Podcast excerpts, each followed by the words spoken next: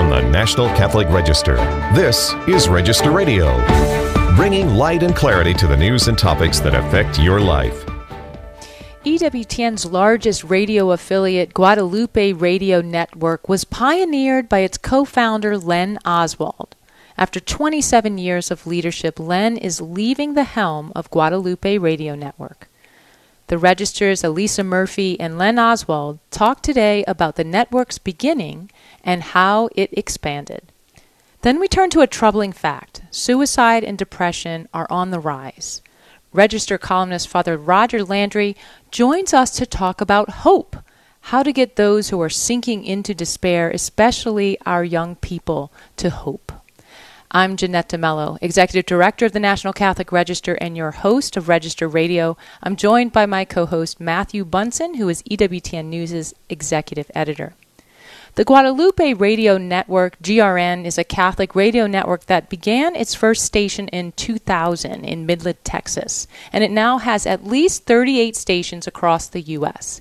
It's the largest EWTN radio affiliate in the U.S., and the man who co founded the Media Apostolate is now retiring. The Register's Alyssa Murphy spoke with Guadalupe Radio's Len Oswald about his grace filled years of leadership. Len, you spent 27 years building what is now one of EWTN's biggest radio affiliates alongside your dear friend and colleague Toya Hall. But it really wasn't radio that first brought you two together. Can you tell us about a chance encounter on a pilgrimage in Venezuela? Yes, that was Holy Week of 1996. Toya was the development director for the Shrine of Our Lady of Guadalupe Parish in Midland, Texas. She was organizing a pilgrimage to Betania, Venezuela, which is an approved Marian apparition site. I met Toy for the first time on that pilgrimage. The expectation by the pilgrims on this particular pilgrimage was that we hoped to meet Maria Esperanza, the visionary and mystic. We had the honor and privilege to meet with her for 10 hours on Holy Saturday, which she had never done with any previous group before. Maria had the ability to read hearts, for me personally, she shared two events in my life. One event was from the past, which only my deceased mother knew about, and one event would happen in the future. Sharing the event from the past really got my attention. I knew this was a very special lady. So I was very attentive to what she was going to say regarding the future event. She then shared how I would be signing several documents in the coming weeks and how I would be using my strong organizational and planning skills for a special project that was about to happen. Unbeknown to me, Toy and three other members of her prayer group felt they were being called to do something, but they were unsure as to what they were supposed to do. So their hope was that the pilgrimage would confirm what God was calling them for. As it turned out, shortly after returning to Midland, they felt they were being called to build a Catholic Resource Center in West Texas. As part of that calling, they asked me if I would be the president of the organization called La Promesa Foundation. La Promesa is Spanish for the promise. So the organization was named in honor of the promises Toya and the three members of her prayer group had previously made to Our Lady of Guadalupe. That is a quick summary of how it all began you know that's such a, a providential moment and in another yet providential moment in 1999 when jp2 was passionately talking about the new evangelization mixed with some late night viewing on ewtn of mother angelica urging viewers if you buy and build the station we'll give you the programming for free you learned about a station that Elvis Presley had once visited. Can you tell us about acquiring KJBC? One morning back in 1999, Toya contacted me about how she had watched Mother Angelica's TV show the night before. She shared with me that Mother had said that if the lady would buy a radio station, she would provide the programming for free. So that is what we decided to do to buy a radio station in West Texas, which we hope would become the seventh Catholic radio station in the United States. The Holy Spirit led us to KJBC AM, a country music station, which, as you said, Elvis Presley visited back in the 1950s. We immediately started a fundraising project to buy the station. We called it Project Millennium the goal was to go on the air with Catholic Radio in our Lord's Jubilee year 2000. We were very blessed to go on the air on July 19th in the year 2000. Wow, that's such an amazing story. You know, and not many people know of the long days of starting a Catholic radio station, you know, because it's all volunteer based, getting it off the ground and and there's a lot of time and you were putting in double if not triple duty uh, with your day job as an executive at an oil company and working the deal and the daily duties of La Promesa. But the sleepless nights and hard work started to pay off when you heard about the impact KJBC was having on people's lives. What were you hearing? Yes, the impact was indeed significant. We were hearing about the impact in three different ways. First, there were more visitors to the Guadalupe Resource Center who were wanting to check out books and videos. After hearing a program on the radio, they wanted to obtain more information about what they had heard. Second, there were RCIA class leaders in the area parishes who said that four Protestant ministers had joined RCIA due to listening to Catholic radio. And third, there were priests who were sharing with us that there had been a noticeable increase in the number of confessions for people who had been away from the church for long periods. 10, 20, 30 years and longer. The priest asked him what brought them back to confession, and they said it was due to listening to Catholic radio. So again, the impact on people's lives was significant. You know, and it really does put so much purpose into what Catholic radio really is. And it was back in 2005, you attended the EWTN radio conference in Birmingham. Your desire to grow the network was ignited by a bit of some strong words from Bishop Baker speaking that year at the conference. Can you tell us about that? Yes, Bishop Baker, who was the bishop of all of South Carolina at the time, was the keynote speaker. He challenged everyone at the conference to do more for Catholic radio. He said that we needed to go into the deep waters in order to save more souls. Many of the conference attendees still had not put a radio station on the air yet, so they took it to mean that they needed to get their stations on the air. For us, since we had nine stations on the air at the time, we took that to mean that we needed to go into big markets. In 2005, there were no Catholic radio stations in any of the top 10 radio markets. To make a long story short, Bishop Baker's words let us go into Dallas Fort Worth, the number 5 radio market in the U.S. Wow, that is impressive. And that was just 2005. That's really not that long ago. You know, um, you know it's interesting with your story lena as things were progressing you know you were you were knee deep head deep maybe in a lot of the things you had to do. Family time was becoming less and less uh, more time at the office uh, working on this new um, enterprise. And at one point you had decided to throw in the towel actually writing a letter of resignation that ultimately was never submitted. What changed your heart and opened up a new devotion to the sacred heart of jesus Yes, that is correct. As you shared, I was going to throw in the towel and resign as president. However, God's timing is always perfect. Right before I was going to submit my resignation, a big envelope addressed to me came in the mail. The envelope had two items in it. The first item was a heartfelt letter from a man who was incarcerated in a prison located in one of our West Texas radio markets. In his letter, he shared about how Catholic radio had changed his life for the better in prison and that his life would also change for the better when he was eventually released from prison. He thanked me and the GRN for all the hard work we were doing to keep the radio stations on the air. His thank you letter made me think about my own resignation letter. The second item in the envelope was a hand drawn picture of the Sacred Heart of Jesus using colored pencils. It was approximately 11 inches by 17 inches and was incredibly beautiful. It was inscribed with the words, Thank you, Guadalupe Radio Network. This picture really touched my own heart and was what caused me to change my mind and not resign after all. Again, God's timing was perfect.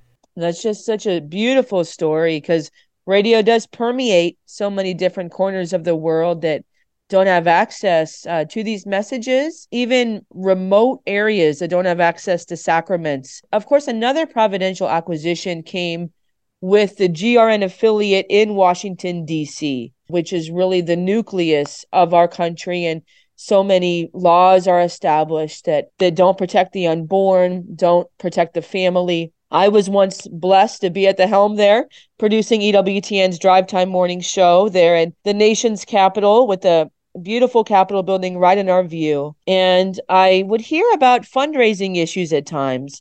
But God seemed to be at work in this as well, as you were able to buy that frequency outright. Let me share a little background about WMET 1160, our 50,000 watt AM station that blankets our nation's capital. As I shared earlier, we went on the air in Dallas Fort Worth in 2006. That was followed by a 100,000 watt FM station in San Antonio in 2007. In 2022, we were blessed again when we were able to install a new 50,000 1000 watt transmitter, which greatly improved our signal quality. We are so thankful to our Lord that we have now been on the air in our nation's capital for 13 years and two weeks. Praise God. Amen. It's such a beautiful, beautiful testimony and witness to God's grace and relying on God in this way you know, Len, you and Toya built up against all odds, you know, from a Marian Guadalupe Resource Center and lending library, now into a budding system of stations that is now one of the largest EWTN affiliates. And it follows the same faith and determination that Mother Angelica had when she had yet $200 in her pocket and a garage. What have you learned about relying on God and all that you've done with such a beautiful story of evangelization? In my secular position as an executive in the oil and gas industry, I did not rely on God very much for making daily decisions, both big and small. However, with the GRN, that all changed. I tried to pattern my faith and determination after Mother Angelica's perfect example. So that meant trying to seek out God's will before doing anything. I know our apostolate has been blessed simply because we have tried to do His will in everything we do. It has not been easy. We have faced a lot of challenges over the last 27 years. But when you look at the big picture, there is no way we could have accomplished what we did without faith in God Almighty. It's such a beautiful story, Len, and and it continues. It's still growing, and you are helping out behind the scenes. I understand you currently operate 39 stations, but that will soon increase to 45 in the coming weeks, acquiring six more stations in Texas. Can you tell us what's next? As I shared earlier, we have always wanted to do God's will. So, we are always looking for signs as to where the Holy Spirit is leading us to go next. We do not know. That answer will come in time. I do know that we do not want to see any EWTN affiliates lost due to a station operator wanting to retire or cease operation for another reason. So the GRN is open to speaking to anyone about taking over their radio station operation. We definitely feel that is one area that is next for us as far as station acquisition. Wow. You know, there's many listeners uh, with us today hearing this story. If anyone is feeling convicted to start a Catholic radio station in their area where they live, what advice would you offer them? They need to reach out immediately to someone who is currently involved in Catholic radio station operations to help them. I would recommend two ways to obtain that help. Contact the EWTN radio group Jack Williams, or Steve Splankowski, or contact the Guadalupe Radio Network. We are always willing and excited to help anyone who wants to start a Catholic radio station. Well, that's beautiful, Len, and I can't thank you enough for all that you've done uh, for Guadalupe Radio Network and Catholic Radio. When we come back, we'll hear from Register columnist Father Roger Landry on how to offer real hope to youth who are on the brink of despair. This is Register Radio on EWTN. Stay tuned for more. If you need your news on the go, read the Register online. But if you want to take your time and savor the stories, then subscribe to the National Catholic Register's print edition. And with award winning Catholic journalism that goes beyond what you'll find from any secular news service, you'll get the real story behind the events that unfold over the course of the year. Try the Register for free today and get it delivered to your home, office, or parish. Join the Catholics who depend on the Register for its faithful and courageous reporting. Get six issues free today online at ncregister.com forward slash radio or call 800 421 3230 and mention code radio. That's ncregister.com forward slash radio or call 800 421 3230 and mention code radio. The National Catholic Register. Read faithfully.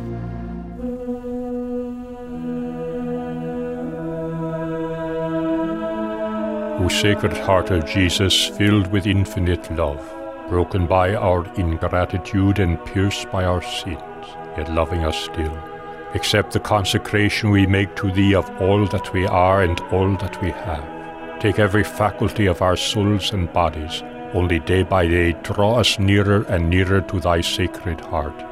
And there, as we shall hear the lesson, teach us Thy holy way. Amen.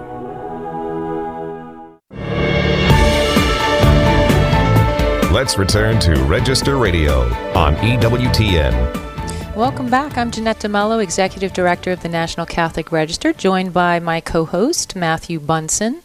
The Center of Disease Control published earlier this year its report on youth risk behavior and it's a it's a trend report from 2011 to 2021 and the study showed an alarmingly negative picture of the mental and spiritual health of high school students in the US. And with us to discuss the highlights, or maybe I should say the lowlights of this report, is Father Roger Landry, a priest of the Diocese of Fall, Rivers, Fall River, Massachusetts, and currently a Catholic chaplain at Columbia University. Father Roger has been appointed a Eucharistic preacher by the U.S. bishops, uh, National Eucharistic Preacher, and he is also a registered columnist. And in that capacity, he wrote a column called Suicide, Depression, and a Crisis of Hope, offering real help to our youth in despair. Father Landry, thank you for joining us today.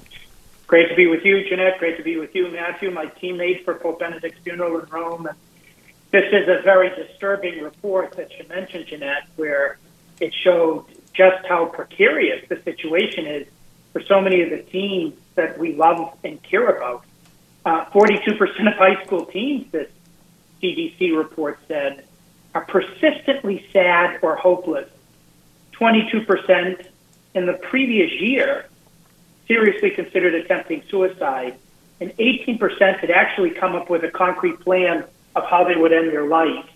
10% actually trying to carry out that plan, but thanks be to God, they failed. And so we're dealing with a crisis where two out of five high schoolers are chronically sad and hopeless, and one out of five is regularly thinking about taking his or her life. And so we've got to do something.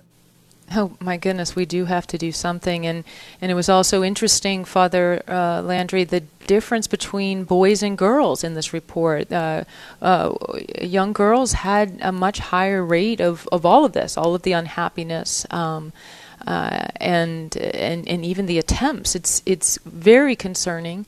You note in your article uh, that uh, you know many media when this report came out focused on the negative effects. Everybody's trying to figure out why, right? Why why has this happened? And they focused on the negative effects of social media. Um, but you point out there's probably more to it. Uh, uh how do you think we've gotten here? So there's without question uh, a negative consequence of social media, particularly for girls 57% of whom said they were persistently sad or hopeless, and 30% of whom had seriously considered suicide in the previous year. Uh, in those categories, had increased by 60% in just the last 10 years. And so that's why the social scientists looking at this say, what's happened in the last 10 years that have made the situ- that have made, mm-hmm. that has made the situation so much worse?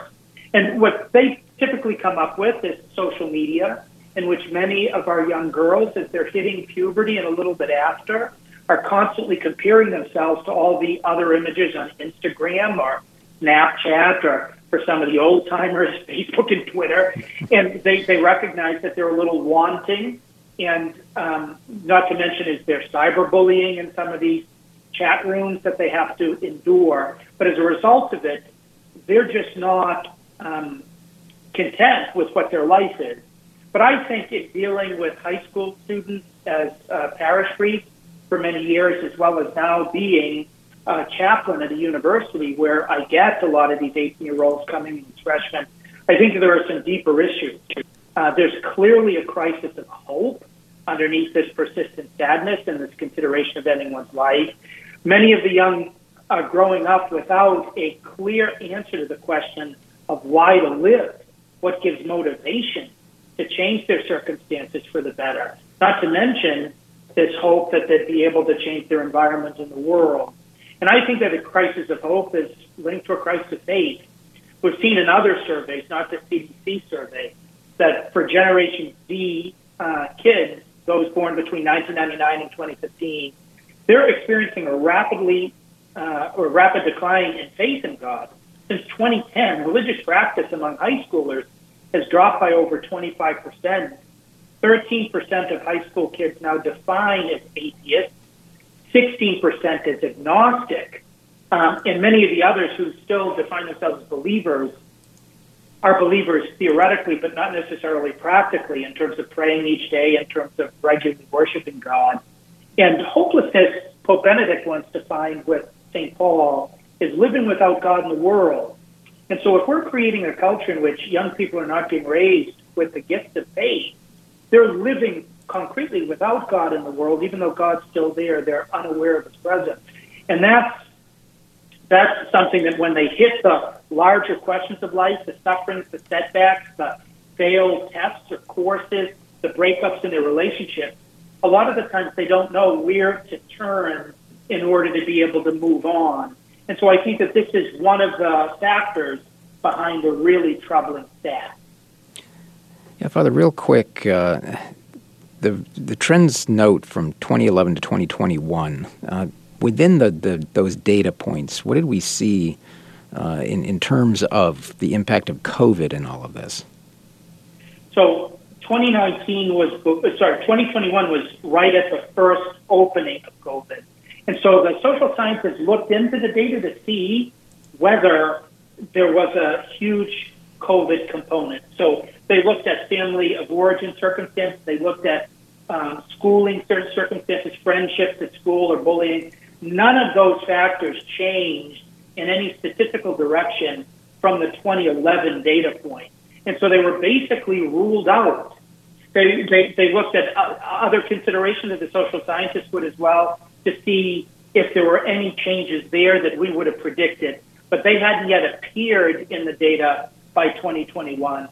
Uh, the main thing that they look at is around 2014, 2015, there was a huge social media explosion in the use of uh, by the young of social media, and so that uh, that was where they started to hone in. At the same time, we know that that's exactly what's happened with so many young girls in teenage um, in their teenage years, uh, identifying as um, boys trapped in girls' bodies. That the right. social media was leading them to try to escape from their own feminine identity at that time period because of social media.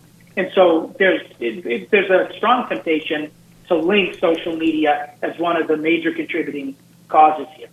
Well, it's, it's easy to throw your hands up and, and almost despair and, trying to find solutions, but how do we cope with this? How do we help?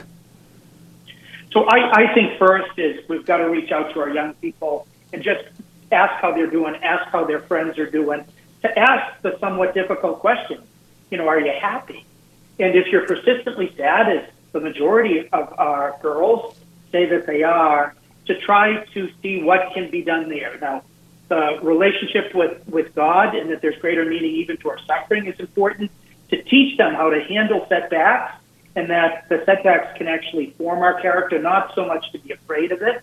We have to address straight on the multi-pronged crisis of the family because if they don't feel loved at home, despite all that parents individually try to do for their kids, if they're in a situation in which they might not experience the type of love in a way that appeals to their growing hearts, that could be very, very dangerous uh, because the human person can't live without love. And then I think we likewise have to address the movement in our culture that tries to say that suicide is a good thing, like the end of life um, uh, movements in Oregon and in other places. Once we start saying that for some life might not be worth living, our young people who are looking to their seniors in order to be able to give a sense of meaning and direction of life are going to be taking the wrong message. So we likewise need to oppose that message that pushes physician-assisted suicide or euthanasia very, very seriously because it's creating a negative uh, trend in our beloved young people. Absolutely. Father Landry, I was looking at another study as I prepared to talk with you today. It was a, by the Barna Group, and it was talking about the ways young people kind of stay in the church. How did they stay engaged? And one of the the, the things that they suggested um, from their studies is that uh, 59% of people who stay in the church report friendship as that which helps them to stay. And that's not just friendship with a, a peer, it's a friendship with an adult who is active in the church. And so I think you're right on that, you know, our role in speaking to young people about God, you know, in, in being um, you know, adults, parents, of course, but but also friends, going deep with them and, and asking them how they are, just staying connected in a very real sense is so crucially important. I've heard that so many times from youth ministers as well. In an age of isolation, where so many have Facebook friends and Twitter followers and Instagram followers, etc., the need for sincere, deep friendship that somebody cares has increased. And that is one of the things that we do very, very well in the Catholic Church, that our agape, our Christ-like self-sacrificial love, impacts our philia, our love of friendship. And our young people uh, need that today more than ever. And it actually can be life-saving, so much of our youth ministry in our parishes. And so that Barna study shows uh, just what the consequences are positively when we do parish life correctly. Well, Father Landry, thank you so much for bringing this to the Register audience today and on ncregister.com. And I invite our listeners to go to ncregister.com uh, to find this story and many more. Thanks for joining us on Register Radio here on EWTN. For Matthew Bunson and our producer Jeff Burson, I'm Jeanette De Melo. And until next week, I pray God bless you. More information about the National Catholic Register and about Register Radio, go to ncregister.com. Podcasts of Register Radio are posted on ncregister.com and on EWTN.com. Join us next week at this time for Register Radio on the EWTN Global Catholic Radio Network.